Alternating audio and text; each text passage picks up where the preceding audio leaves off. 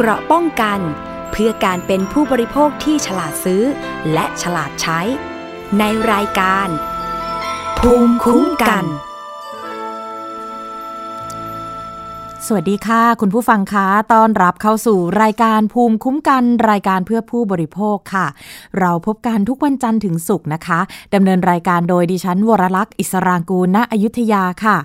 คุณผู้ฟังสามารถฟังแล้วก็ดาวน์โหลดรายการของเราได้ที่ www.thaipbsradio.com หรือว่าแอปพลิเคชัน Thai PBS Radioถ้าเป็นแฟนเพจนะคะก็ facebook.com/thaipbsradiofan ค่ะสวัสดีไปยังสถานีวิทยุชุมชนที่เชื่อมโยงสัญญาณจากเราด้วยนะคะคุณผู้ฟังคะสัปดาห์นี้เรื่องของเพื่อผู้บริโภคไม่ว่าจะอยู่ที่ไหนจังหวัดไหนดิฉันเชื่อว่าผู้บริโภคทุกคนน่าจะรู้สึกตกใจนะคะกับข่าวเรื่องเกี่ยวกับการถูกดำเนินคดีไปละเมิดลิขสิทธิ์กรณีทำกระทงค่ะหลายคนคงจะได้ติดตามข่าวมาอย่างต่อเนื่องนะคะกรณีนี้เนี่ยถามว่าเกี่ยวข้องกับผู้บริโภคอย่างไรนะคะในกรณีนี้เนี่ยแน่นอนนะคะเรื่องของกฎหมายเป็นเรื่องใกล้ตัวเป็นเรื่องที่เราควรจะรับทราบแล้วทุกวันนี้เนี่ยมันไม่แน่เลยค่ะเราขายของมีคนขายของออนไลน์เยอะมากนะคะมีคนซื้อของออนไลน์เยอะมากเพราะฉะนั้นเรื่องราวที่เกิดขึ้นเรื่องนี้เนี่ยถือว่าเป็นเรื่องใกล้ตัวเรามีสิทธิ์จะไปอยู่ในห่วงโซ่ตรงไหนสักตรงนึงละค่ะไม่ว่าเราจะเป็นผู้บริโภคหรือว่าเราจะเป็นส่วนของการที่เราเป็นคนขายก็ตามนะคะดิฉันเท้าความให้ฟังนิดเดียวเพราะว่าทราบว่าหลายคนน่าจะทราบรายละเอียดของเหตุการณ์นี้อยู่บ้างแล้วนะคะทบทวนกันอีกนิดเดียวค่ะกรณีนี้เนี่ยจุดเริ่มต้นมันอยู่ที่จังหวัดนครราชสีมาค่ะเด็กผู้หญิงคนหนึ่งเนี่ยเขาอ้างว่านะคะปกติเนี่ยเขาทำกระทงขายก็คงจะทำในช่วงเทศกาลแหละนะคะตอนนี้ก็ใกล้ที่จะลอยกระทงแล้วด้วยเด็กคนนี้ทำกระทงขายแล้วก็ขายโพสต์ขายทางออนไลน์นะคะถ้าตามคำกล่าวอ้างของเด็กผู้หญิงคนนี้อายุ15 ปีนะคะเธออ้างว่ามีคนมาว่าจ้างให้เธอทำกระทงซึ่งเป็นกระทงทำจากขนมปังแล้วก็ติดกระดาษนะคะแต่ว่าประเด็นมันอยู่ที่ตรงที่ว่า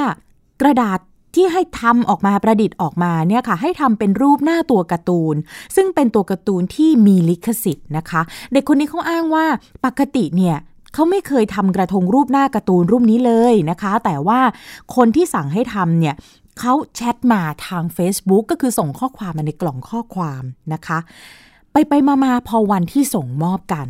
เธอกลับถูกควบคุมตัวนะคะถูกจับในข้อหาละเมิดลิขสิทธิ์การ์ตูนค่ะตอนแรกก็บอกว่าจะถูกเรียกค่าปรับจำนวน 50,000 บาทแต่ไปมาไปที่โรงพักค่ะทางกลุ่มคนที่มาแสดงตัวว่าเป็นเจ้าของลิขสิทธิ์ที่มาพร้อมกับตำรวจเนี่ยก็บอกว่ามีการไกล่เกลี่ยกันสุดท้ายเหลือ 5,000 บาทกรณีนี้น่าตกใจนะคะหนึ่งก็คือว่าเป็นการถูกดำเนินคดีเรื่องของลิขสิทธิ์ดำเนินคดีกับเด็กอายุ15ปีเท่านั้นเองกระบวนการนี้ถูกต้องหรือไม่อย่างไรนะคะพอประเด็นนี้มันเกิดขึ้นมันกลายเป็นว่ามีหลายคำถามหนึ่งคือมีคนมาแสดงตัวอีกหลายคนค่ะในจังหวัดแถบภาคอีสานมีคนมาแสดงตัวว่าเคยถูกลักษณะที่เขาเรียกกันว่าล่อซื้อนะคะถูกว่าจ้างในลักษณะแบบเนี้ยเหมือนกันแล้วก็มีการเข้าควบคุมตัวแล้วก็ไปต่อรองเรื่องของค่าปรับกันที่โรงพักสุดท้ายก็อาจจะต่อรองกันมาได้ในราคาที่ถูกลงกว่าที่เรียกตอนแรกนะคะประเด็นมันอยู่ที่ว่าคนที่ได้ลิขสิทธิ์มานั้นคือใครมีอำนาจในการจับกุมหรือไม่อย่างไรและวิธีการในการเข้าไปล่อซื้อแบบนี้ถูกต้องหรือไม่นะคะน่าสนใจเนื่องจากว่าเบื้องต้นเนี่ยนะคะมันมีบริษัทค่ะซึ่งเป็นบริษัทที่เขาเป็นตัวแทนนะคะบริษัทที่เขาเป็นตัวแทนเนี่ยเขาออกมาบอกนะว่าเขาเนี่ยเป็นบริษัทเดี๋ยวนะคะชื่อบริษัทว่าคือบริษัทนี้เนี่ยเขาระบุนะเขาบอกว่าเขาเป็นบริษัทตัวแทนลิขสิทธิ์เขาบอกว่าไม่ได้มีการมอบหมายให้ใครไปทำการจับกุมลิขสิทธิ์ผิดกฎหมายนะคะแล้วก็บอกด้วยว่าตอนนี้กำลังปรึกษากับฝ่ายกฎหมายแล้วก็ทนายความอยู่ระหว่างขั้นตอนการรวบรวมข้อมูลหลักฐานให้เกิดความชัดเจนนะคะ วิธีการในลักษณะแบบนี้เนี่ยมันถูกต้องหรือไม่อย่างที่บอกนะคะก่อนหน้านี้พอหลังจากที่เป็นประเด็นกันขึ้นมาแล้วทางบริษัทที่เขาอ้างว่าเป็นเจ้าของลิขสิทธิ์เนี่ยเขาออกมาปฏิเสธนะว่าเขาไม่ได้มีการว่าจ้างให้ใครไปจับกุมเนี่ยนะคะมีการระบุออกมานะคะจากคนที่ชื่อว่าคุณประจักษ์โพธิผลซึ่งเขาบอกว่าเขาเป็นตัวแทนบริษัทที่ได้รับมอบอำนาจจัดเก็บลิขสิทธิ์ต้องแยกกันแบบนี้นะคะบริษัทที่ดิฉันพูดถึงเมื่อสักครู่ที่บอกว่าเป็นเจ้าของลิขสิทธิ์เนี่ยเขาเป็นลิขสิทธิ์ในลักษณะจัดจำหน่ายสินค้านะแต่ว่ากลุ่มคนนะคะกลุ่มคนที่เข้าไปจับกุมคือไปกับตำรวจเนี่ยนะคะเขาบอกว่าเขาเป็นตัวแทนจากบริษัทที่ได้รับมอบอำนาจจากเจ้าของลิขสิทธิ์การ์ตูนจากญี่ปุ่นเลยนะเขาบอกว่าเขาเข้าไปดำเนินคดีอย่างถูกต้องกับผู้ที่ละเมิดลิขสิทธิ์นะคะเขายอมรับว่าเขาเป็นทีมที่เข้าไปจับนักเรียนที่จังหวัดนครราชสีมานะคะเขาบอกว่าเหตุการณ์เนี่ยมันเกิดขึ้นหลังจากที่เขาพบการโพสต์ภาพสินค้าผ่านโซเชียลมีเดียนะคะเขาก็เลยเข้าไปจับพร้อมกับตำรวจเขาบอกว่าที่จริงแล้วเนี่ยน้องคือในเคสที่อายุ15ปีเนี่ยเคยโพสต์ขายตั้งแต่10ตุลาคมการเข้าไปจับเนี่ยจับ3พฤศจิกายนนะอันนี้เป็นประเด็นสำคัญนะคะประเด็นมันอยู่ที่ว่าเด็กคนนี้เนี่ยเคยกระทำในลักษณะนี้มาก่อนที่จะมีการไปล่อซื้อหรือเปล่าอันนี้เป็นเงื่อนของกฎหมายที่สำคัญนะคะถ้าเป็นการอยู่ดีๆเนี่ยคนที่ชื่อประจักษ์ที่เป็นทีมที่บอกว่าอ้างว่าเป็นตัวแทนบริษัทที่ได้รับมอบอำนาจจัดเก็บลิขสิทธิ์เนี่ยอยู่ดีๆไปว่าจ้างเขาแล้วให้เขาทำสินค้าผิดกฎหมายแล้วตัวเองนำกำลังเข้าไปจับกุมเนี่ยอันนี้ไม่ถูกต้องนะคะแต่ถ้าเด็กคนนี้ทำอยู่แล้วนะคะหมายความว่าโดยปกติเนี่ยโพสต์ขายนะคะแล้วมีคนไปว่าจ้างให้ทำแล้วเข้าไปแสดงตัวจับอันนี้เป็นอีกเรื่องหนึ่งที่ต้องพิจารณากันนะคะนายประจักษ์เนี่ยเขาบอกว่าการควบคุมตัวมาดำเนินการที่สถานีตำรวจเนี่ยก็ยอมความกันแล้วก็จ่ายค่าเสียหายเป็นเงิน 5,000 บาทตัวเขาบอกว่าเขาไม่ได้รู้จักกับตำรวจชุดจับกุมแต่ก็ยอมรับนะคะว่าเวลาจับคนที่กระทำผิดได้เนี่ยตัวเขาเองจะได้รับเงินส่วนแบ่งคือเป็นรางวัลนำจับ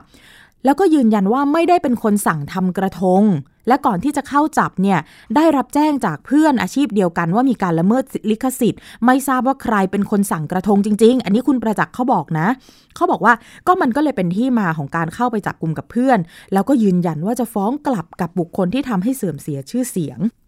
บริษัทที่ดิฉันพูดถึงเมื่อสักครู่นี้ว่าตอนแรกเนี่ยอ้างว่าไม่ได้สั่งการให้เข้าจับคือบริษัท TAC Consumer นะคะบริษัทนี้ที่บอกว่าเป็นเจ้าของลิขสิทธิ์คือเป็นลิขสิทธิ์ในการจัดจำหน่ายก่อนหน้าที่คุณประจักษ์จะออกมาบริษัท TAC Consumer เนี่ยเขาบอกว่าเขาไม่ได้มีการให้ใครไปจับกุมนะคะก็เลยเป็นประเด็นที่ตอนแรกคนก็ตั้งข้อสงสัยกันแต่สรุปว่า TAC Consumer เป็นบริษัทลิขสิทธิ์ในการจัดจำหน่ายแต่ตัวคุณประจักษ์เขาอ้างว่าเขาเป็นตัวแทนของบริษัทที่ได้รับมอบอำนาจจัดเก็บลิขสิทธิ์อันนี้แยกกันนะคะอย่างที่ดิฉันบอกค่ะประเด็นนี้มันมีหลายเรื่องเหลือเกินนะคะที่เราจะต้องพิจารณากันเบื้องต้นเนี่ยลองฟังก่อนว่าคุณประจักษ์เขาอธิบายถึงที่มาที่ไปว่าการเข้าไปแสดงตัวเป็นตัวแทนบริษัทที่ได้รับมอบอำนาจจัดเก็บลิขสิทธิ์เนี่ยมันเกิดขึ้นได้ยังไงแล้วตัวเขาเองยืนยันความบริสุทธิ์ใจนะว่ายังไงเดี๋ยวลองฟังค่ะแต่คือปัญหาว่าการทั้งสองซึ่งเพราะว่าน้องคนนี้เขาโพสต์ขายอยู่แล้วนะครับน้องคนนี้เขาโพสต์ขายอยู่แล้วเนี่ยตั้งแต่เริ่มวันที่10นะครับผมถึงได้ตัวนี้โปรไฟล์พวกนี้มาพอได้โปรไฟล์พวกนี้มาผมก็ดูว่ามันผิดพอมันผิดผมก็แจ้งความร้องทุกข์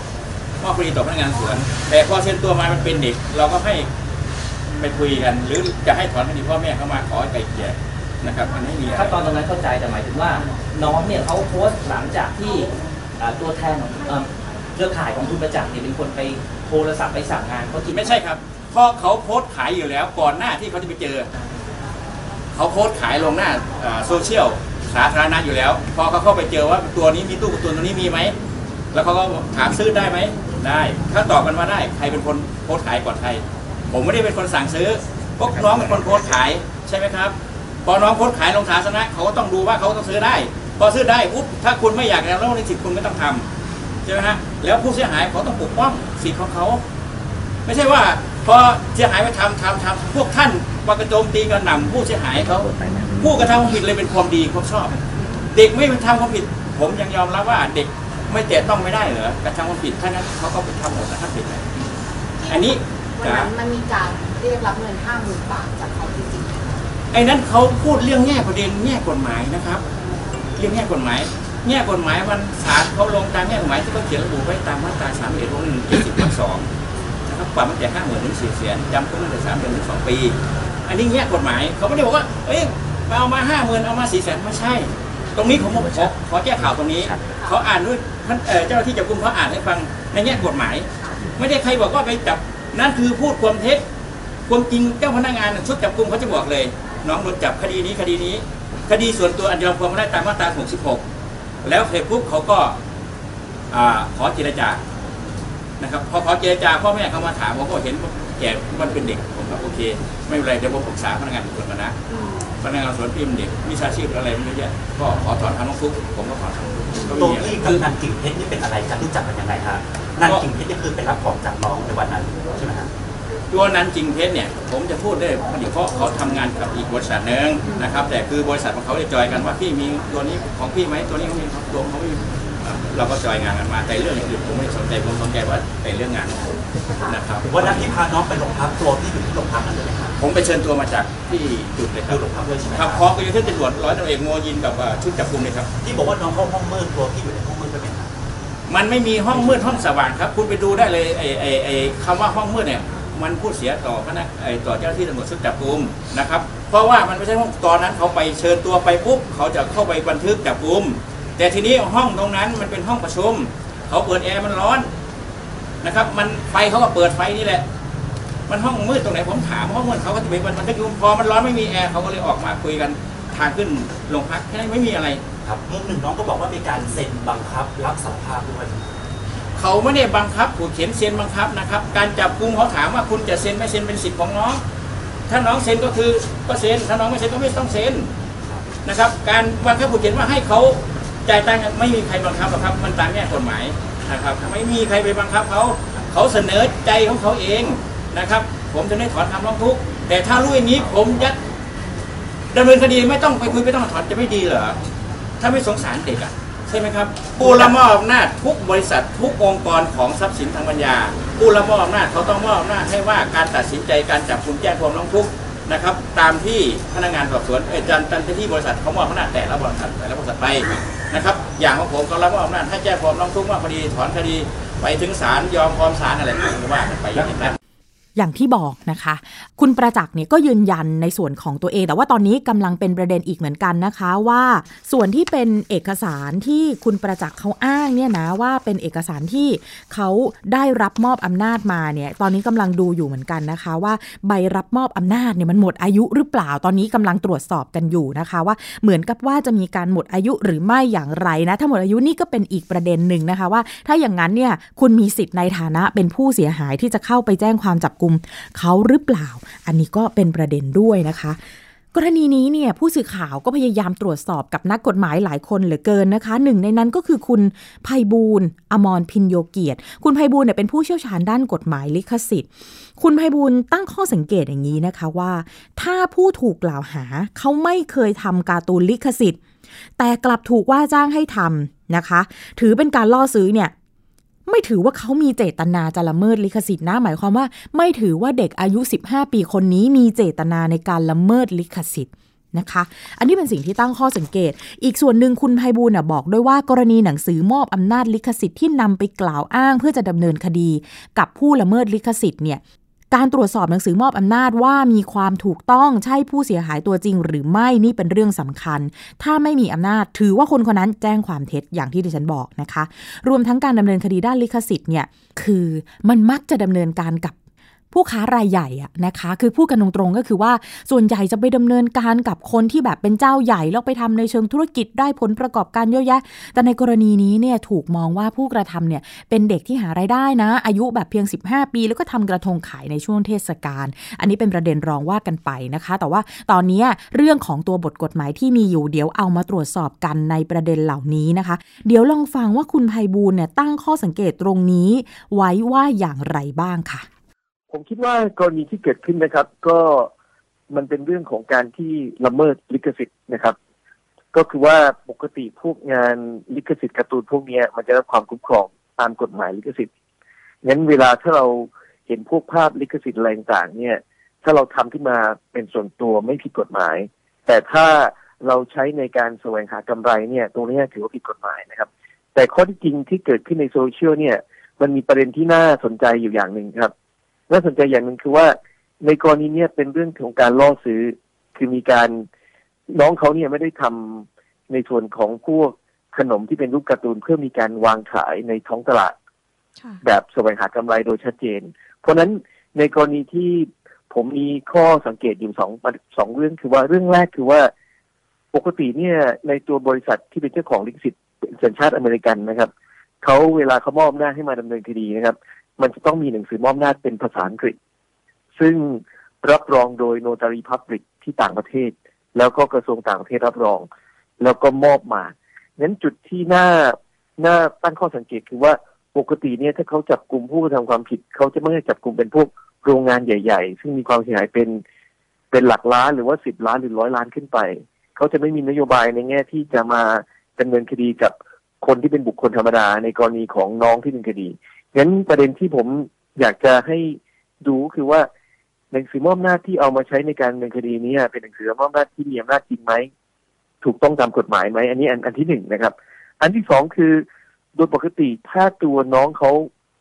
ยืนยันตามข้อจริงบอกว่าเป็นเรื่องที่อินบ็อกซ์เข้ามาคือให้ทำการให้ตัวแรกตอนแรกเนี่ยตัวเองไม่ได้ทำนะครับก็ถือว่าเป็นการล่อซื้ออย่างหนึ่งซึ่งล่อซื้อเนี่ยตามหลักกฎหมายลิขสิทธิ์แล้วก็ตามคำพิพากษาของศาลฎีกานะครับก็บอกว่าในกรณีการล่อซื้อเนี่ยโดยที่ตัวจำเลยเนี่ยเขาไม่ได้มีเจตนาในการวางขายแต่เราเองไประบุให้เขามีการทำสินค้าที่ละเมิดลิขสิทธิ์เข้ามาเนี่ยตรงนี้ในทางกฎหมายศาลจะยกฟ้องครับเพราะถือว่าเป็นเรื่องการได้พยานหลักฐานมาโดยมิชอบเพราะตัวผู้เสียหายเองเป็นคนไปล่อซื้อโดยมีการระบุให้เขากระทำความผิดเองซึ่งศาลมองว่าในจุดนี้เป็นเรื่องการได้พยานหลักฐานมาโดยมิชอบโดยที่ไปสร้างพยานหลักฐานขึ้นมาด้วยตัวเองนะครับนั้นคดีส่วนใหญ่ถ้าตามโซเชียลมีเดียเนี่ยศาลมักจะมีคำพิพากษายกฟ้องซึ่งจริงๆถ้าน้องเขาปฏิเสธนะครับบอกว่ามีการสั่งอินบ็อกซ์เข้ามาจริงๆเนี่ยแล้วเรื่องดำเนินคดีต่อถึงขั้นอัยการหรือศาลเนี่ยผมคิดว่าสุดท้ายศาลน่าจะมีคำพิพากษายกฟ้องครับเพราะว่าจะเป็นประเด็นเรื่องกฎหมายว่ามีเจตนาจริงไหมแล้วก็การได้มาซึ่งพยานหลักฐานในการล่อซื้อเนี่ยมันขัดต่อกฎหมายนะครับครับอย่างนี้ค่ะคือสามารถเข้าข่ายกรณีการโชคทรัพย์ได้ไหมคะถ้าข้อที่จริงเป็นเรื่องที่ไม่มีหนังสือมอบอำนาจมาจริงแล้วมาดำเนินคดีจะเข้าข่ายที่ผิดกฎหมายตามที่บอกงั้นต้องดูครับว่าหนังสือมอบอำนาจมันมีมาโดยชอบด้วยกฎหมายหรือเปล่านะครับซึ่งปกติเนี่ยจากประสบการณ์ของผมเวลาเราดีลกับบริษัทต่างประเทศพวก Walt Disney หรือว่ากรณีกาฟิลด์เป็นของ Universal เนี่ยเขาจะไม่มาเรียกว่ามอบอำนาจขึ้นมาจับรายย่อยๆแบบนี้ซึ่งอันนี้เป็นข้อสังเกตจากประสบการณ์นะครับก็ต้องดูว่าจริงๆเจ้าที่ตำรวจได้ตรวจสอบหนังสือมอบอำนาจได้ถูกต้องหรือยังซึ่งถ้าหนังสือมอบอำนาจไม่มีอำนาจจริงเนี่ยตรงนี้จะถือว่าเป็นการแจ้งความเท็จแล้วในกรณีที่อินบ็อกซ์เข้ามาเนี่ยถ้าอินบ็อกซ์โดยที่ตัวเองไม่มีอำนาจแต่กลับมาเรียกเงินเนี่ยก็อาจจะเข้าข่ายฐานผิดพรบคอมพิวเตอร์หรือว่าเป็นการโชคทรัพย์หรืออะไรได้งั้นต้องดูข้อจริงในที่เกิดขึ้นจริงว่าจริงๆเป็นยังไงนะครับครับแสดงว่าการจับกุมได้ก็คือของสิ่งของนั้นคือจะต้องมีการทำไว้อยู่แล้วใช่ไหมคะถึงจะสามารถใช่ครับต้องมีลักษณะของตัวงานที่วางขายอยู่แล้วครับแล้วเราเข้าไปซื้อโดยที่ตัวจำเลยเนี่ยเจตนาจะทำซ้ำดัดแปลงเผยแพร่ตัวงานออกมาแล้วก็มีลักษณะที่มีการทำการซื้อขายกับบุคคลทั่วไปถ้าเขาเขียนไว้เลยว่าสามารถสั่งซื้อสั่งทำได้ทางออนไลน์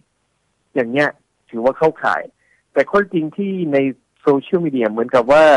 จริงๆเขาไม่ได้วางขายแต่มีการอินบ็อกซ์เข้าไปให้เขาทำงั้นตรงนี้เป็นประเด็นสำคัญว่าจริงๆเขากระทำความผิดในการทำซ้ำตัวงานลิขสิทธิ์ขึ้นมาขายเนี่ยเกิดจาก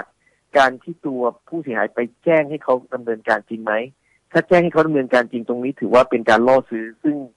แนวคำพิพากษาฎีกาถือว่าไม่ผิดกฎหมายนะครับศาลจะมีคำพิพากษายกฟ้องเพราะว่าเป็นการได้มาซึ่งพยานหลักฐานที่ไม่ถูกต้องนะครับครับค่ะอย่างกรณีเนี้ยค่ะก็คือเหมือนว่าเคยจะเกิดขึ้นบ่อยๆครั้งที่เราก็คือเมื่อช่วงประมาณสิงหาคมที่ผ่านมาค่ะก็มีกรณีของการทำเค้กโดเรมอนนะคะแล้วก็ถูกเหมือนคล้ายๆว่าเป็นการล่อซื้อเหมือนกันตรงนี้อาจารย์มองยังไงบ้างว่ามันเหมือนว่าเกิดขึ้นแบบบ่อยๆครั้งคือผมคิดว่าตรงนี้ทางเจ้าหน้าที่ตำรวจหรือผู้บังคับใช้กฎหมายหรือผู้เสียหายเนี่ยตรงนี้ต้องเข้าใจนะครับว่าในลักษณะการล่อซื้อเนี่ยมันเป็นลักษณะที่ไม่ถูกต้องตามกฎหมายควรจะเลิกได้ละเพราะว่าในตัวคำพิพากษาฎีกามันเขียนค่อนข้างชัดนะครับแล้วก็เคยมีกรณีอย่างเช่นมีตัวผู้เสียหายไปซื้อของที่ร้านพันทิพย์แล้วก็ซื้อคอมพิวเตอร์มาแล้วก็บอกให้ตัวร้านเนี่ยลงซอฟต์แวร์ที่ผิดกฎหมายแบบนี้ศาลก็ยกฟ้องเพราะว่าเป็นกรณีที่คุณไปสร้างให้มันเกิดคดีขึ้นมาซึ่งเป็นการได้พยานหลักฐานมาโดยมิชอบซึ่งก็ต้องฝากเตือนไปยังผู้เสียหายหรือว่าบุคคลที่เกี่ยวข้องหรือว่าทางเจ้าหน้าที่ที่ดูแลในเรื่องพวกนี้ด้วยว่าต้องรอบคอบมากในเรื่องนี้เพราะว่าการล่อซื้อในเรื่องทรัพย์สินปัญญาเนี่ยคำพิพากษาศาลฎีกาวางเป็นแนวนี้ประมาณ10 กว่าปีแล้วว่าการล่อซื้อเนี่ยไม่สามารถทำได้นะครับครับค่ะอยากจะให้ช่วยเตือนประชาชนหรือว่าผู้ที่จะแบบว่าเหมือนกันแบบละเมิดสิทธิลิขสิทธิ์อะไรอย่างเงี้ยค่ะว่ามันมีอะไรบ้างที่สามารถเข้าข่ายเป็นการละเมิดได้บ้างอะค่ะได้ครับก็ในแง่ที่เป็นท่านผู้ชมท่านผู้ฟังนะครับในกรณีที่บางครั้งเราเห็นงานลิขสิทธิ์นะครับที่เป็นรูปการ์ตูนรูปอะไรต่างเกิดเรามีความชื่นชอบส่วนตัวเราเองเราอาจจะทำเป็นลักษณะโมเดลขึ้นมาโดยใช้ส่วนตัวหรือชื่นชอบส่วนตัวการทำส่วนตัวเพื่อใช้ส่วนตัวโดยไม่แสวงหากำไรเนี่ยสามารถทำได้นะครับแต่กฎหมายลิขสิทธิ์ห้ามครับห้ามในการก๊อปงานลิขสิทธิ์ผู้อื่นหรือสร้างขึ้นมาเพื่อแสวงหากำไรในการขายต่อนะครับงั้นในช่วงที่ผ่านมาเราเห็นว่าบางทีเป็นงานวันเกิดงานอะไรต่างๆเนี่ยก็จะเห็นว่ามีการทำเป็นรูปการ์ตูนต่างๆตรงนี้แล้วก็ไปวางขายในท้องตลาดตรงนี้เรียกว่าเป็นการทำที่ผิดกฎหมายลิขสิทธิ์นะครับก็ต้องเลี่ยงนะครับในมุมอีกอันนึงคือในมุมถ้ากรณีที่ท่านประชาชนหรือผู้ฟังทั้งหลายเนี่ยหรือท่านผู้ชมเกิดถูกดำเนินคดีฐานละเมิดลิขสิทธิ์สิ่งหนึ่งที่ผมอยากให้เราดูให้ละเอียดคือว่าคนที่มาแจ้งความดำเนินคดีเนี่ยเป็นคนที่มีอำนาจจริงไหมตามกฎหมายนะครับเพราะว่าโดยปกติหนังสือรับรองถ้าเป็นงานลิขสิทธิ์ต่างประเทศจะต้องมีการรับรองโดย Notary Public และกระทรวงต่างประเทศรับรองและมีคำแปลมาถูกต้องชื่อตัวผู้รับมอบอำนาจต้องตรงนะครับแล้วก็สิ่งหนึ่งที่มีคือถ้ามีการล่อซื้อเนี่ยในทางกฎหมายถือว่าไม่เป็นการกระทำความผิดเพราะได้พยานหลักฐานมาโดยไม่ถูกต้องนะครับงั้นเราก็ต้องสามารถปฏิเสธแล้วก็บางทีเราต่อสู้ในชั้นตำรวจบางทีในชั้นอัยการก็จะยกฟ้องแล้วนะครับก็เข้าใจว่าเวลาเราถูกจับกุมก็ต้องดูเรื่องสิทธิที่มาดำเนินคดีกับเราด้วยครับว่าถูกต้องตามกฎหมายไหมเราอย่าไปกังวลเรื่องบางครั้งอาจจะมีการขู่เข็นว่าให้จบเรื่องคดีต่างๆก็ต้องดูด้วยว่าจริงๆเขามีอำนาจจริงไหมนะครับครับอีกหน่วยงานหนึ่งที่เกี่ยวข้องกันแน่ๆนะคะก็คือรองอธิบดีกรมทรัพย์สินทางปัญญาค่ะคุณนุสราการจนะกูลเนี่ยก็ถูกถามมากเลยนะคะเกี่ยวกับเรื่องที่เป็นกรณีขึ้นมาเรื่องนี้นะคะเพราะว่ากรมทรัพย์สินทางปัญญาสามารถดำเนินการอย่างไรได้หรือไม่โดยปกติแล้วกรมเนี่ยมีแบบเหมือนกับมีการขึ้นทะเบียนไว้หรือเปล่าว่าบริษัทชื่ออะไรเป็นตัวแทนจัดเก็บลิขสิทธิ์ของบริษัทใดอย่างไรบ้างเพื่อไม่ให้มีการไปแอบอ้างไปดำเนินการในลักษณะแบบเนี้ยนะคะกับคนอื่นๆนะคะประเด็นนี้เป็นประเด็นสำคัญนะคะแล้วถ้าไม่มีกระบวนการแบบนี้แล้วเนี่ยกรณีแบบนี้มันจะเกิดขึ้นซ้ำแล้วซ้ำอีกหรือเปล่านะคะประสบการณ์ที่ผ่านๆมาดิฉันเคยทำข่าวมาจริงๆแล้วเนี่ยเรื่องแบบนี้เคยเกิดขึ้นบ่อยมากเลยนะคะไม่ใช่แค่เพียงลิขสิทธิ์แบบเป็นการ์ตูนเวลาไปทำเค้กไปทำกระทงแบบนี้เท่านั้นนะคะที่เป็นปัญหามากๆคือเรื่องของลิขสิทธิ์เพลงก่อนในยุคถ้าย้อนกลับไปสัก 7-8 ปีก่อนเนี่ยนะคะกรณีของร้านคาราโอเกะนะคะร้านที่เป็นตู้คาราโอเกะร้านที่เปิดเพลงร้องเพลงอะไรต่างๆในร้านแบบนั่งดื่มนั่งชิลกันเนี่ยนะคะเป็นประเด็นมากมักจะถูกกลุ่มคนเนี่ยเข้าไปกับคนที่เป็นเจ้าหน้าที่ตำรวจแล้วก็ไปอ้างสิทธิ์นะคะบางครั้งนะคะไม่ได้ไปกับตำรวจด้วยซ้ำไปแล้วก็เข้าไปอ้างตัวนะว่าเป็นคนที่เป็นคน ได้รับมอบอำนาจจัดเก็บลิขสิทธิ์แบบนี้ค่ะแล้วก็ไปเหมือนกับไปรีดไถเขาไปบอกว่าถ้าคุณไม่ยอมจ่ายเงินนะในจำนวนเท่านั้นเท่านี้คุณจะต้องถูกจับแล้วคุณก็จะติดคุกเลยนะคุณจะเสียเงินเท่านั้นเท่านี้เป็นจำนวนเงินมากถ้าอย่างนั้นยอมเราดีกว่านะคะจ่ายเท่านี้ดีกว่าอะไรเงี้ยคือเรียกง่ายๆแหละมีคนเรียกกระบวนการแบบนี้ว่าขบวนการตบทรัพย์นะคะแบบเนี้ยมันเคยเป็นกรณีที่เกิดขึ้นนะคะแล้วมันกลายเป็นว่ามันไม่ถูกแก้ปัญหาช่องโหว่ของกฎหมายเนี่ยมันมีอยู่นะคะว่าคือมันให้อำนาจบริษัทที่เป็นตัวแทนรับมอบอำนาจจากบริษัทที่เขามีลิขสิทธิ์อยู่เนี่ยสามารถไปดำเนินการแบบนี้ได้โดยกับเจ้าหน้าที่ตำรวจแบบเนี้ยมันตกลงบ้านเรามีกระบวนการที่ขึ้นทะเบียนไว้หรือไม่อย่างไรนะคะเดี๋ยวลองไปฟังคุณนุสราการจนะกูลรองอธิบดีกรมทรัพย์สินทางปัญญาตอบข้อสงสัยหลายๆข้อเกี่ยวกับประเด็นนี้แล้วดิฉันเชื่อว่าเรื่องนี้เป็นประโยชน์นะคะเราอยากคิดว่ามันไกลตัวนะกรณีนี้มีโอกาสที่จะเกิดขึ้นกับเราได้ทั้งนั้นเลยนะคะเดี๋ยวลองฟังกันดูว่าณวันนี้เรามีกฎหมายอะไรอย่างไรอยู่บ้างแล้วถ้าใครโดนแบบนี้เนี่ยจะต้องทำยังไงนะคะจะต้องตรวจสอบหรือว่าดูยังไงก่อนลองฟังดูค่ะวัตถุประสงค์ของการเรียนเชิญตัวแทนเจ้าของสิทธิ์วันนี้มาเนี่ยแล้วก็มีตำรวจจากปส.มาด้วยนะคะเพื่อที่จะเบื้องต้นเนี่ยเราอยากจะทราบข้อมูลข้อเท็จจริงเพิ่มมากขึ้นจากที่เราเห็นข่าวหลายกระแสที่เป็นข้อมูลอาจจะไม่ค่อยตรงกันเท่าไหร่นะคะก็เรียนเชิญมาเล่าให้เราฟังรวมถึง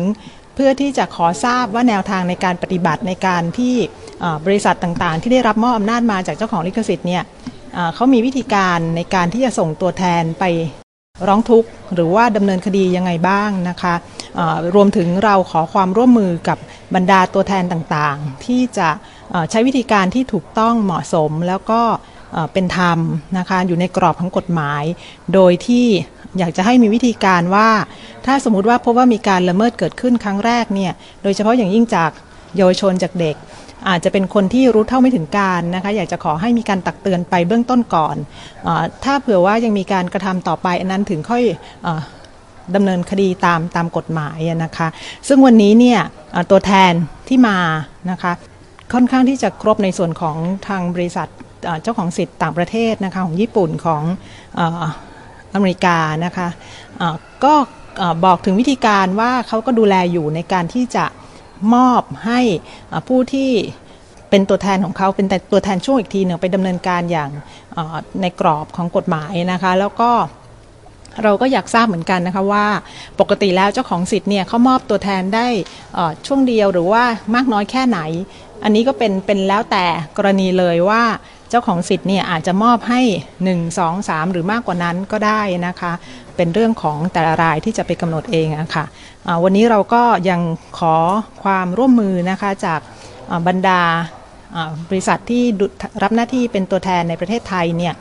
มาขึ้นทะเบียนตัวแทนดำเนินคดีการละเมิดลิขสิทธิ์กับกรมทรัพย์สินทางปัญญาซึ่งอันที่จริงแล้วตรงนี้เนี่ยกรมมีระเบียบนี้มามีประกาศให้มาขึ้นทะเบียนตัวแทนอยู่นานพอสมควรแล้วนะคะในระยะต้นๆก็มีคนมาขึ้นทะเบียนอยู่แล้วกรมก็ทำหน้าที่ในการกรองบุคคลที่มีความประพฤติมีคุณสมบัติที่เหมาะสมที่จะออกไปทำหน้าที่เป็นตัวแทนดำเนินคดีได้นะคะแต่ว่าเนื่องจากว่าในทางกฎหมายแล้วเนี่ยเจ้าของสิทธิ์สามารถที่จะตั้งใครเป็นตัวแทนเขาได้โดยที่ไม่จำเป็นต้องผ่านกลไกที่จะต้องมีบัตรตัวแทนนี้นะคะความร่วมมือนี้จึงเป็นความร่วมมือที่ระยะหลังๆเนี่ยก็ไม่ค่อยได้มากันนะคะก็คือออกไปดำเนินคดีตามสิทธิ์ที่ได้รับมอบอำนาจมาเลยวันนี้เนี่ยเราขอความร่วมมือท่านรัฐมนตรีท่านก็ขอความร่วมมือให้มาขึ้นทะเบียนตัวแทนอีกครั้งมากขึ้นนะคะแล้วกรมก็จะไปดูถึงสิ่งที่อาจจะเป็นอุปสรรคในการขึ้นทะเบียนอย่างเช่นว่ามีบางรายบอกว่าที่เราให้1ปีเนี่ยอาจจะสั้นไปขอความกรุณาในการพิจารณาว่าจะเพิ่มเป็น2ปีได้ไหมนะคะอันนี้เราก็จะไปดูว่าถ้าอันไหนที่จะอำนวยความสะดวกในการขึ้นทะเบียนได้ง่ายอย่างเช่นว่าส่งมาเป็นลิสต์ของบริษัทว่ามีกี่คนเราก็จะตรวจดูทีเดียวแล้วส่งให้ทีเดียวไม่ต้องมาทีละรายน่าจะช่วยให้การดูแลตรงนี้ดีขึ้นค่ะของจากทางบริษัทแม่บริษัทแม่เขาจะมอบมานะคะอย่างเช่นเขามอบสำนักงานกฎหมายในเมืองไทยเจ้าหนึ่งให้ดูแลตัวการ์ตูนขออนุญาตชื่ออย่างเช่นดิสนีย์เนี่ยก็มีบริษัทหนึ่งดูแลการ์ตูนทั้งหมดตรงนี้ ทางบริษัทกฎหมายเขาก็อาจจะมีตัวแทนที่เป็นบุคคลที่จะใช่ค่ะเขาก็จะส่งรายชื่อนั้นมาให้เราค่ะคือทางสำนักงานกฎหมายที่อยู่ในที่เราที่ได้รับมอบจากต่างประเทศต้องส่งมาให้เราคือตอนนี้เนี่ยกรมขอความร่วมมือว่าถ้าคุณจะมีใครออกเป็นตัวแทนไปร้องทุกข์ไปดำเนินคดีแต่ละรายเนี่ยขอให้ส่งรายชื่อบุคคลเหล่านั้นเนี่ยนะคะมาให้กรมพร้อมทั้งหลักฐานที่กรมจะดูก็คือหลักฐานแสดงการมอบอำนาจจากเจ้าของลิขสิทธิ์ตัวจริงนะคะและถ้ามอบช่วงกี่ช่วงเนี่ยจะต้องตรวจดูด้วยว่าช่วงนั้นไม่ขาดสายระยะเวลาที่อยู่ในการมอบอำนาจนั้นเนี่ยยังมีอยู่นะคะข้อมูลต่างๆเหล่านี้ค่ะที่จะต้องใช้ประกอบการขึ้นทะเบียนตัวแทนต้องทำเป็นข้อบังคับนะคะเพราะว่าปัจจุบันนี้มันมีในลักษณะที่นำหนังสือมอบอำนาจอย่างเงี้ยแล้วก็หรือว่าตัวแทนแล้วก็ไปใช้วิธีการล่อซื้อหรือว่าไปทำทุจริตที่ไม่ได้แบบถูกมากกว่ากรณีนี้มันจะต้องทำบังคับยังไงอย่างที่เรียนนะคะว่าเราไม่มีอำนาจในมือที่จะบังคับจริงๆแล้วไม่ว่าประเทศไหนอะค่ะในลักษณะนี้เนี่ยมันเป็นเจตนารมณ์ของคนที่มีสิทธิ์ที่จะสามารถใช้สิทธินั้นได้โดยผ่านตัวแทนยังไงการที่รัฐเข้ามาถ้าจะใช้อำนาจบังคับว่าต้องมาขึ้นทะเบียนก่อนที่จะไปใช้สิทธิที่ตัวเองมีตามกฎหมายเนี่ยอันนี้ยังมองว่าอาจจะเป็นเรื่องของการขัดรัฐธรรมนูญสิทธิพื้นฐานหรือเปล่านะคะเพราะเป็นสิทธิในทางทรัพย์สินของเขาอะค่ะอย่างบริษัทเขาได้มีการชี้แจงนะคะว่าคนที่รับมอบอำนาจช่วงเนี่ยค่ะเขาไปกระทำความผิดที่เป็นข่าวอันนี้ไม่ได้มีข้อมูลแล้วก็ไม่ได้ให้ข้อมูลที่ลงไปในรายละเอียดนะคะแต่ว่าแต่ละรายที่มาวันนี้เนี่ยต่างยืนยันว่าการใช้สิทธิ์เนี่ยใช้ตามที่เขาได้รับมาอย่างถูกต้องเขามีตัวแทนอย่างถูกต้องนะคะซึ่งในข้อเท็จจริงข้อมูลต่างๆคิดว่าอาจจะต้องเป็นเรื่องที่ในเชิงถ้าจะมีการต่อสู้กันต้องไปต่อสู้กันในกระบวนการของศาลค่ะแล้วถ้าในกรณีนี้ค่ะที่ตามข้อกฎหมายเป็นลักษณะการล่อซื้ออย่างกรมทรัพย์สินทางปัญญาเองเรามีอำนาจในการไปควบคุมดูแลนะคะว่าเรื่องล่อซื้อหรือล่อให้กระทำความผิดนะคะถ้าเราวันนี้เราได้รับความรู้จากสื่อจากนักกฎหมายหลายทางมาว่าแม้การล่อซื้อฟังดูว่าจะไม่ดีแต่ว่ามันเป็นกระบวนการในการแสวงหาพยานหลักฐานที่ไม่ถือว่าผิดนะคะเพราะว่าผู้ที่ทำอันนี้ตามหลักการผู้ที่ทำเนี่ยเขามีเจตนาเขาจะทำอยู่แล้วเขาอาจจะขายอยู่แล้วจะทำอยู่แล้วเพียงแต่ว่ามีคนที่ทำหน้าที่เหมือนอาจจะเป็นไปนักสืบหาดูว่าอ้อนี่ทำอยู่ฉะนั้นจะไปซื้อจ่ายสตางค์แล้วให้มีการจับขณะที่มีการล่อซื้อนะคะแต่ถ้าเป็นการกระทำอีกลักษณะหนึ่งที่เรียกว่าเป็นการล่อให้กระทำความผิดอันนั้นเนี่ยตั้งแต่ต้นเลยคนที่ทำอ่ะไม่ได้รู้ไม่ได้อยากจะทำแต่ว่ามีคนอาจจะมาบอกมาจ้างแล้วก็บอกว่าให้ทำอันนี้ให้แล้วเสร็จแล้วเอาผลของการที่เขาทำเพราะมีเหตุจูงใจโดยผู้ที่มีความทุจริตที่จะให้เขากระทำเนี่ยอันเนี้ยถึงเป็นสิ่งที่ถือว่าผู้นั้นไม่ใช่ผู้เสียหายไม่มีสิทธิ์ที่จะดำเนินคดีค่ะอย่างที่บอกนะคะกรณีการว่าจ้างทำกระทงเนี่ยนะคะพอมีกรณีของเด็กอายุ15 ปีขึ้นมาเนี่ยยังมีกรณีที่มีคนที่ถูกว่าจ้างในกรณีเดียวกันนี้เนี่ยนะคะหรือว่าหลายคนก็เรียกไปแล้วว่ากลุ่มคนที่ถูกว่าจ้างแบบนี้กลายเป็นผู้เสียหายไปแล้วเนี่ยนะคือมีการพบการกระทำในลักษณะเดียวกันของตัวแทนบริษัทลิขสิทธิ์เนี่ยไปวางแผนล่อซื้อแล้วก็จับกุมในลักษณะแบบนี้อยู่ในอีกหลายพื้นที่นะคะเช่นจังหวัด101นะคะมีผู้เสียหายเนี่ยเป็นผู้หญิงอายุ20ปี16ปีนะคะแต่ว่าผู้เสียหายตอนนั้นที่เขาโดนจับเขาบอกว่าเขาไม่มีเงินเสียค่าปรับในราคา 30,000 บาทก็เลยถูกยอมที่จะถูกคุมตัวในห้องขัง1คืนแล้วก็ได้รับการประกันตัวในช่วงเช้าวันถัดมานะคะแล้วก็คดีเนี่ยยังอยู่ในชั้นของพนักงานสอบสวนโอ้โหอันนี้น่าเศร้ามากจริงๆนะคะคือหลายคนไม่มีเงินจ่ายค่าประกันตัวก็ต้องยอมที่จะติดคุกก่อนมันไปถึงขนาดนั้นนะคะแต่ในกรณีนี้ต้องบอกก่อนนะคะว่าถ้าเขาเป็นเจ้าของเป็นตัวแทนของเจ้าของลิขสิทธิ์จริงๆมีอำนาจเข้าไปดำเนินการอันนี้ต้องว่ากันไปคือเขาทำตามกระบวนการถูกต้องอ่ะก็ต้องว่ากันไปต้องดำเนินคดีกันไปใครทำผิดกฎหมายก็ว่ากันไปตามตัวบทกฎหมายนะคะว่าคนที่กระทำความผิดอายุเท่าไหร่จะได้รับโทษอย่างไรนั้นว่ากันไปแต่ในเรื่องของระเบียบการเรื่องของการวางแนวทางให้ถูกต้องไม่ให้มันกลายเป็นช่องโหว่อันนี้ หน่วยงานที่เกี่ยวข้องก็จะต้องไปทบทวนกันละค่ะว่าจะทำอย่างไรเพื่อให้มันมีมาตรการที่ชัดเจนกระบวนการจะมีการกำหนดหรือกฎหมายจะต้องมีการไปแก้อย่างไรหรือไม่เพื่อไม่ให้มีการแอบแฝงไปแบบลักลอบไปแบบเหมือนกับว่าไปตบทรัพย์เขาในกระบวนการเหล่านี้จะต้องไม่แอบแฝงช่องโหว่ของกฎหมายแบบเนี้ยไปดำเนินการกับผู้เสียหายได้อันนี้ก็เป็นอีกเรื่องหนึ่งคงจะต้องแยกแยะนะคะกฎหมายที่มีอยู่ว่ากันไปตามนั้นถ้าใครตกเป็นผู้เสียหายจริงมีการไปละเมิดลิขสิทธิ์เขาจริงว่ากันไปแต่กระบวนการที่จะต้องแบบ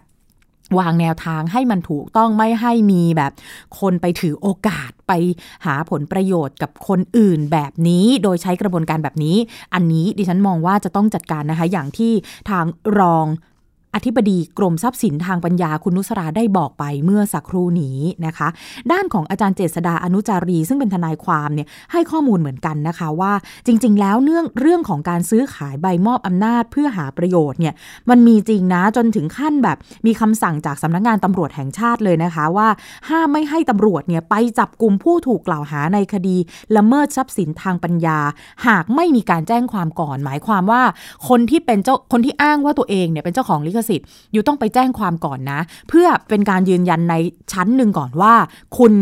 มีสิทธิ์ในการที่จะตกเป็นผู้เสียหายจริงๆอ่ะคือคุณเป็นตัวแทนของคนที่อ้างว่าเป็นผู้เสียหายมีคนละเมิดลิขสิทธิ์คุณถ้าตรวจสอบอะไรแล้วเรียบร้อยถึงจะเข้าไปดำเนินการจับกุมนะคะอันเนี้ยอาจารย์เจษฎาบอกที่จริงเนี่ยเคยมีแนวทางแบบนี้นะคะแต่ว่าไม่แน่ใจว่าในทางปฏิบัตินั้นเป็นไปได้มากน้อยหรือไม่อย่างไรอย่างที่รองอธิบดีบอกนะคะว่าก็ยอมรับว่าก่อนหน้านี้ก็เป็นในลักษณะการขอความร่วมมือค่ะพอเป็นการขอความร่วมมือมันก็อาจจะมีคนทำบ้างไม่ทำบ้างก็เลยส่งผลให้มันเกิดกรณีแบบนี้ขึ้นหลายๆครั้งเผอิญว่ากรณีนี้เนี่ยกลายเป็นข่าวดังแล้วมีคนที่ตกเป็นผู้เสียหายอีกหลายคนเข้ามาแจ้งความก็เลยเป็นประเด็นนะคะก็ถือเป็นว่า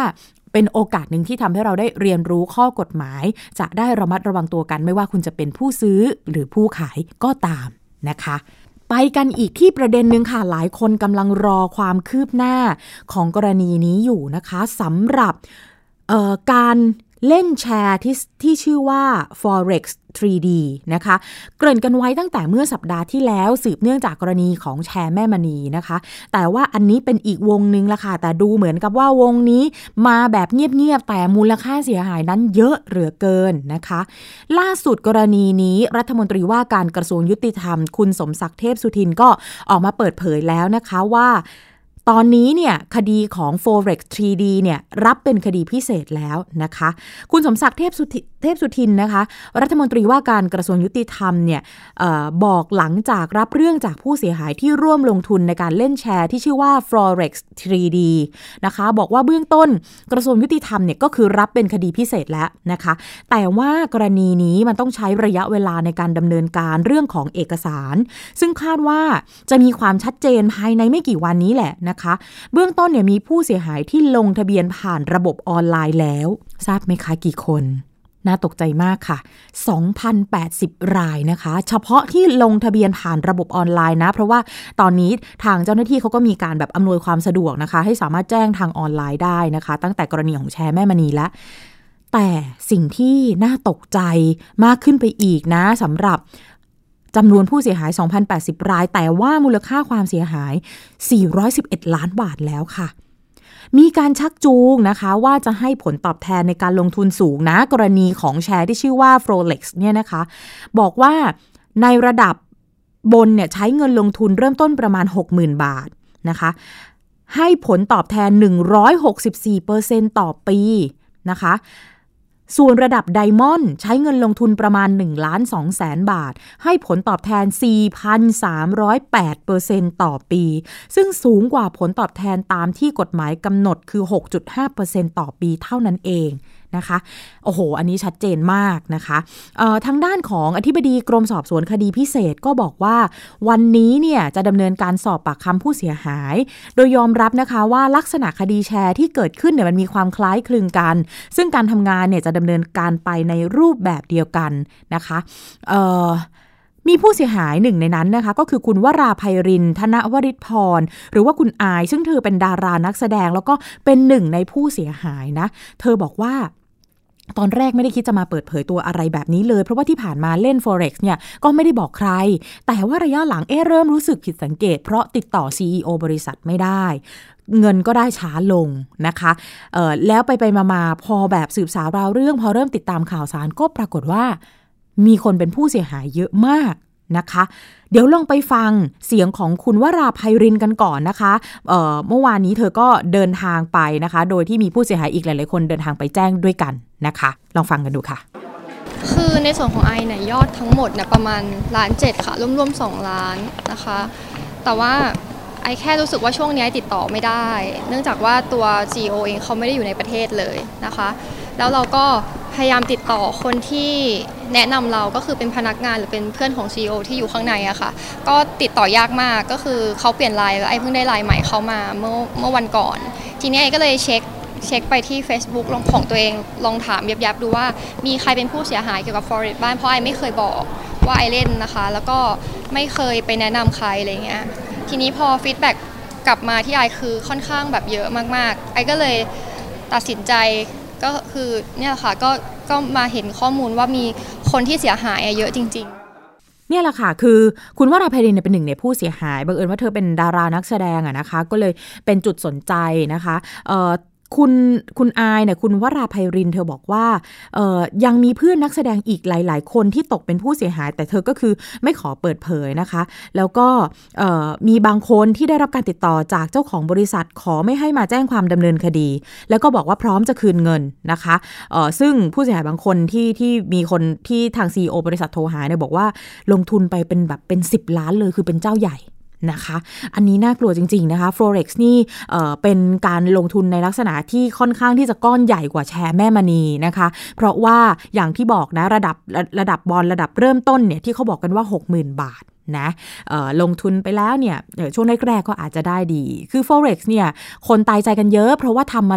หลายปีแล้วนะคะช่วงแรกก็ได้เงินตามปกติตามวงจรที่เขาบอกแต่ว่าระยะหลังเหมือนจะฝืดๆอ่ะตอนนี้รับเป็นคดีพิเศษแล้วเดี๋ยวยังไงรอความคืบหน้าเป็นระยะนะคะเป็นอีกเรื่องใกล้ตัวของผู้บริโภคนะคะคุณผู้ฟังคะเอาละค่ะช่วงต่อไปค่ะคุณผู้ฟังคะติดตามคิดก่อนเชื่อดร.แก้วกังสดานอำไพนักพิษวิทยาจะคุยกับคุณชนาทิพย์ไพรพงศ์วันนี้เสนอตอนทาเลตสารในพลาสติกค่ะช่วงคิดก่อนเชื่อ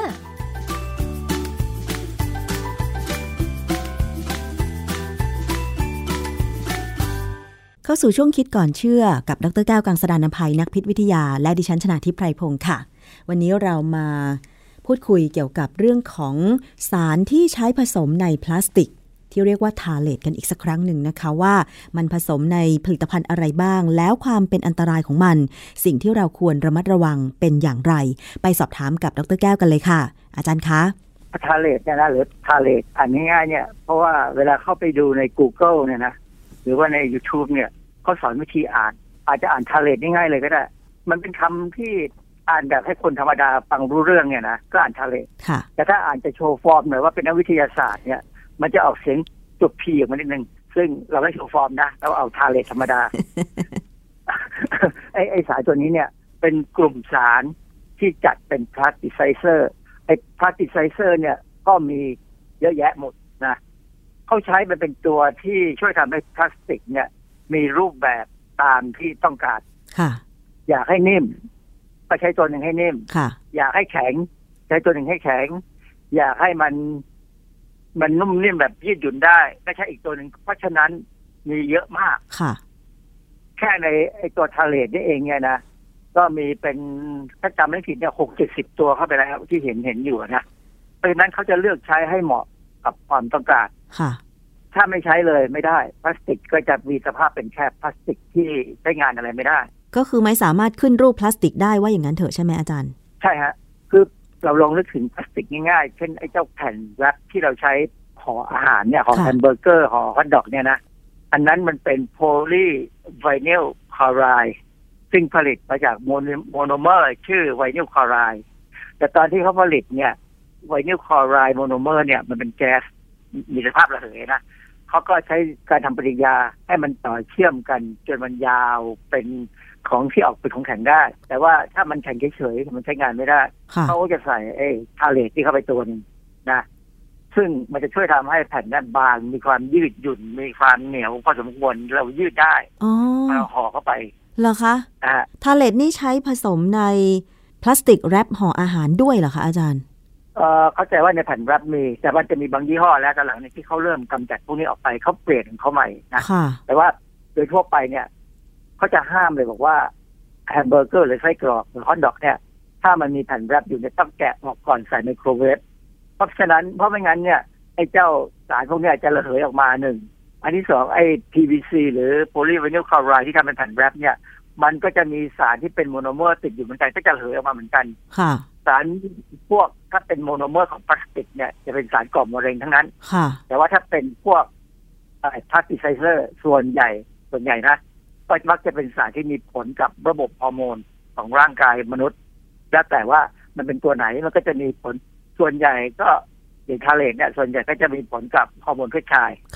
แต่ก็คงจะมีบางตัวแหละที่มีผลกับฮอร์โมนเพศหญิงอาจารย์ถ้าทาเลทที่มันผสมในแผ่นแรปพลาสติกที่เราห่อหุ้มอาหารคือถ้าในอุณหภูมิปกติมันไม่ปนเปื้อนออกมาใช่ไหมคะยกเว้นว่าเราเอาพลาสติกนั้นไปโดนความร้อนเช่นเอาใส่ในไมโครเวฟอย่างเงี้ยค่ะเข้าใจผิดหลุดได้เหรอคะไอ้เจ้าพลาสติไซเซอร์ส่วนใหญ่มันระเหยเพราะฉะนั้นอาจจะหายไปก็ได้คือพลาสติกส่วนใหญ่เนี่ยที่มีการใช้ในโลกเนี่ยนะมันจะมีไอ้พวกพาร์ติไซเซอร์เยอะมากอย่างทาเลทเนี่ยเอาทาเลทเนี่ยเลยนะเขาไปพบว่าถ้าเอาคนอเมริกันทั้งประเทศเนี่ยมาเจาะเลือดนะเจอหมดคนจนสามารถคำนวณได้ว่าคนอเมริกันเนี่ยได้รับไอ้ทาเลทเข้าไปเฉลี่ยวันละ 0.25 มิลลิกรัมถามว่าขนาดเป็นมิลลิกรัมเนี่ยในทางพิษวิทยาจะถามว่าสูงไหมก็ต้องตอบว่าสูงเหรอคะสูงแต่ว่าอันนี้อย่างที่สำคัญคือทาเลทเนี่ยนะเข้าไปในร่างกายเราเนี่ยร่างกายเรามีระบบทำลายทิ้งมันได้เอามันทิ้งเลยคือถ้าไม่มากเกินไปเราจะค่อยๆทำลายทิ้งออกไปนะแต่ว่าบางส่วนที่ไม่ทำลายทิ้งเนี่ยมันก็ไปอยู่ในไขมันตามตัวเราเพราะมันเป็นสารที่ค่อนข้างจะละลายในไขมันได้ดีสรุปแล้วสารทาเลทที่ถูกใช้เป็นพลาสติไซเซอร์เนี่ยนะคะมีอยู่ในผลิตภัณฑ์พลาสติกทุกชนิดเลยใช่ไหมอาจารย์เกินกว่าพลาสติกก็มีคือมันอยู่ในไหนอีกคะอาจารย์ผมเข้าไปดูในของวิกิพีเดียนะดูแล้วใจเลยนะเขาบอกว่าทาเลทเนี่ยมันเป็นตั้งแต่สารเคลือบเม็ดยาสำหรับป้องกันไม่ให้มันถูกน้ำย่อยไปย่อยยาแต่ว่าทาเลทตัวนี้เป็นตัวที่มีบางส่วนทำมาจากเซลลูโลสมันก็ไม่ควรจะซึมเข้าไปในร่างกายนะแต่ว่ามันจะเป็นเกราะป้องกันไม่ให้ยาถูกน้ำย่อยในกระเพาะทำให้ยาเนี่ยลงไปที่ลำไส้เล็กและดูดซึมได้นะแต่ที่น่ากลัวคือบางอย่างทาเลทบางตัวเนี่ยใช้ในอาหารเสริมบางตัวใช้อยู่ในสารเจือปนในอาหารคือมันเป็นหลายรูปแบบมากเลยแถมบางตัวก็ไปอยู่ในสารเคมีทางการเกษตรนะคนที่ใช้สารไอ้พวกยาฆ่าแมลงยาฆ่าหญ้าอะไรก็ตามเนี่ยพ่นไปเนี่ยไม่ได้เฉพาะสารที่เป็นพิษตัวนั้นตัวเดียวอาจจะได้พวกทาเลทเข้าไปด้วยเพราะมันช่วยในการกระจายตัวนะวัสดุก่อสร้างอุปกรณ์การแพทย์ผงซักฟอกกระเบื้องปูพื้นไวนิลคลอไรด์ที่กระเบื้องยางอ่ะที่เราปูตามพื้นเนี่ยมันก็หลุดออกมาได้บอกพลาสติกบ้านห้องน้ำขวดแชมพูไอแชโดว์ครีมบำรุงผิวยาทาเล็บสบู่เหลวสเปรย์ฉีดผมเอาอะไรอ่ะที่ไม่มีทาเลทก็ผลิตภัณฑ์เรียกว่าเกือบครบทุกประเภทที่เราใช้ในชีวิตประจำวันนะอาจารย์คือพูดง่ายๆคือใช้ก็ได้แต่อย่าใช้มากนะเพื่อลดการสัมผัสกับมันนะที่บอกแล้วว่าร่างกายเราเนี่ยสามารถทำลายพวกนี้ได้มีระบบถ้าตับไตไส้พุงเรายังแข็งแรงอยู่นะคือตับไตไส้พุงเนี่ยเป็นอวัยวะที่มีระบบทำลายสารพิษเพราะฉะนั้นเนี่ยถ้าจะกำจัดไม่ให้สัมผัสกับไอ้พวกเนี้ยเราต้องเลิกยุ่งกับพลาสติกเป็นไปได้ก็ใช้ให้น้อยที่สุดไหมอาจารย์ใช้ให้น้อยที่สุดมันไม่มีทางที่จะเลี่ยงพลาสติกได้เมื่อเช้านี้พอดีดูข่าวอันนึงของไทย PBS นะฮะเขาพูดถึงเรื่องพลาสติกเขาก็พูดเป็นเชิงว่าพลาสติกเนี่ยมันไม่ได้เป็นความผิดของมันแต่ว่ามันเป็นความผิดของคนใช้เวลามันมีปัญหาถุงพลาสติกในทะเลนะก็จริงอ่ะพลาสติกไม่มีความผิดอยู่ที่การใช้ที่สำคัญคือเราไม่เคยมีการให้ติดฉลากว่าอะไรมีทาเลทบ้างนะเราไม่มีฉลากบอกตรงนี้เพราะว่าเราคิดไม่ถึงว่ามันจะอันตรายซึ่งความจริงถามว่ามันอันตรายไหม อย่างที่บอกแล้วว่าเราทำลายทิ้งได้บ้างถ้าไม่มากเกินไปเพราะว่ามันเป็นสิ่งที่ต้องจำเป็นต้องใช้นะฮะแต่นี่อาจารย์เราไม่รู้ว่าทาเลตที่เป็นพลาสติกไซเซอร์เนี่ยมันจะหลุดออกมาจากผลิตภัณฑ์อะไรบ้างอย่างที่เขามีการทดสอบสินค้าที่เป็นของเล่นเด็กโดยเฉพาะประเภทของเล่นยืดหยุ่นนะคะลูกบอลยางหรือว่ารูปสัตว์ต่างๆที่เอาไว้ให้เด็กเล่นเพื่อเสริมความแข็งแรงของนิ้วอะไรอย่างเงี้ยเราก็ไม่ทราบมาก่อนว่ามันจะหลุดออกมาจากตัวพลาสติกได้ความจริงถ้าหาบอกไม่ทราบมันเราทราบมาตั้งนานแล้วว่ามันหลุดได้นะแต่เราไม่ได้กลุ้มจะมากค่ะมันมีพลาสติกไซเซอร์อีกตัวหนึ่งที่สำคัญมากชื่อ BAP หรือ Bisphenol A พวกนี้เขาจะใช้ในพลาสติกที่เราเรียกว่าโพลีคาร์บอเนตพลาสติกแข็งทำขวดนมทำขวดน้ำพวกเนี้ยปัจจุบันเขาพยายามกำจัดออกเขาใช้สารตัวอื่นแทนกรณีของทาเลตก็เหมือนกันทาเลตเนี่ยก็มีคนพยายามใช้สารธรรมชาติบางอย่างเข้าไปแทนคือเราต้องการให้พลาสติกมันนิ่มใช่ไหมเขาก็พยายามหาน้ำมันพืชมาใส่เข้าไปผสมเพื่อทำให้พลาสติกมันนิ่มคล้ายที่ต้องการแต่ว่าถ้าน้ำมันพืชจริงมันก็ไม่อันตรายใช่ไหมมันก็อย่างมากก็เป็นแค่มันติดมือนะอันนี้เขาก็พยายามทำมันอยู่คือว่าสินค้าพวกนี้ก็จะอาจจะมีราคาแพงขึ้นผมไปค้นหาข้อมูลนะครับว่าเราจะเลี่ยงการสัมผัสทาเลตได้ยังไง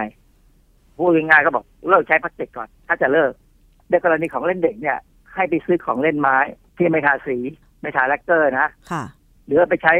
ไอ้ของเล่นที่เป็นสังกะสีโบราณเคยเห็นใช่ไหมประเภทอะไรคะมันสมัยผมเด็กๆนะของเล่นรถยนต์หรือว่าอะไรก็ตามเนี่ยเป็นสังกะสีอ๋อเหรอคะทาสีถ้าเป็นโลหะเคลือบสังกะสีแล้วก็เขาก็ทาสีเราก็จะไปเจอปัญหาสีมีตะกั่วนะถ้าเป็นของเล่นไม้ไม่ทาอะไรเลยนะสิ่งที่จะเจอคืออะไรรู้ไหมอะไรคะฟังกิไซเซอร์คือสารกำจัดเชื้อราโอ้อีกแล้วมันมีแน่ๆคือยังไงก็ต้องเจออะไรแน่เพราะว่าถ้าเป็นไม้เนี่ยโอกาสราขึ้นจะเยอะนะไม้ที่ทำของเล่นต้องจะเป็นไม้เนื้ออ่อนหรือว่าบางครั้งเนี่ยเขาก็ไปซื้อเศษไม้อย่างเช่นเวลาทำอุตสาหกรรมป่าไม้เนี่ยมันจะมีเศษไม้เขาก็จะขายแต่ต้นไม้ที่อยู่ในป่าไม้ที่เขาทำสำหรับตัดไม้มาใช้เพื่อการค้าเนี่ยเขาจะใช้สารกำจัดเชื้อราพ่นที่ต้นไม้เป็นประจำอยู่แล้ว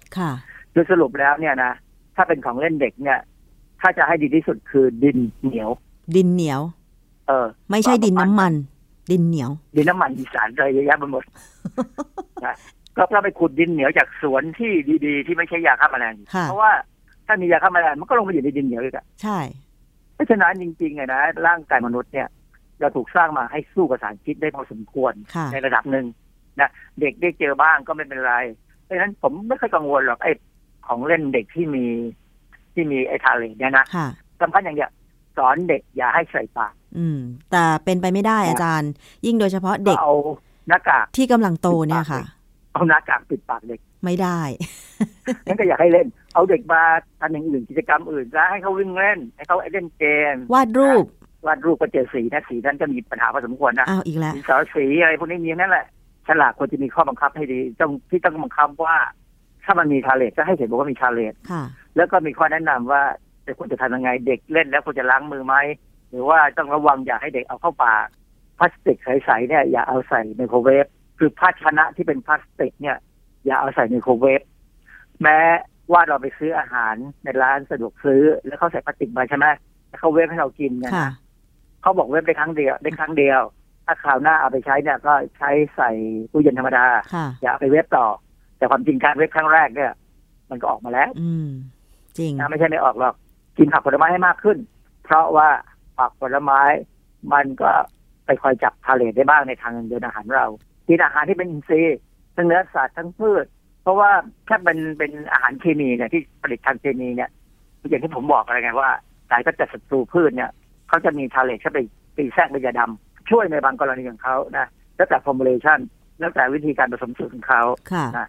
กินอาหารเนื้อสัตว์ให้พยายามกินที่เป็นโลว์แฟตเพราะทาเลตมันละลายในแฟตในไขมันซื้อนมมาก็ซื้อนมช่องมันเนยหน่อยแล้วกันนะ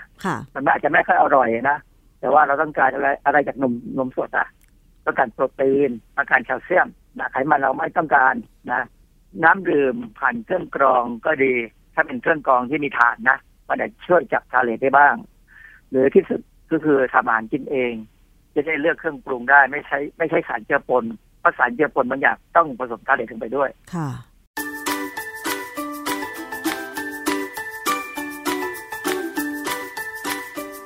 ด้วยค่ะช่วงคิดก่อนเชื่อค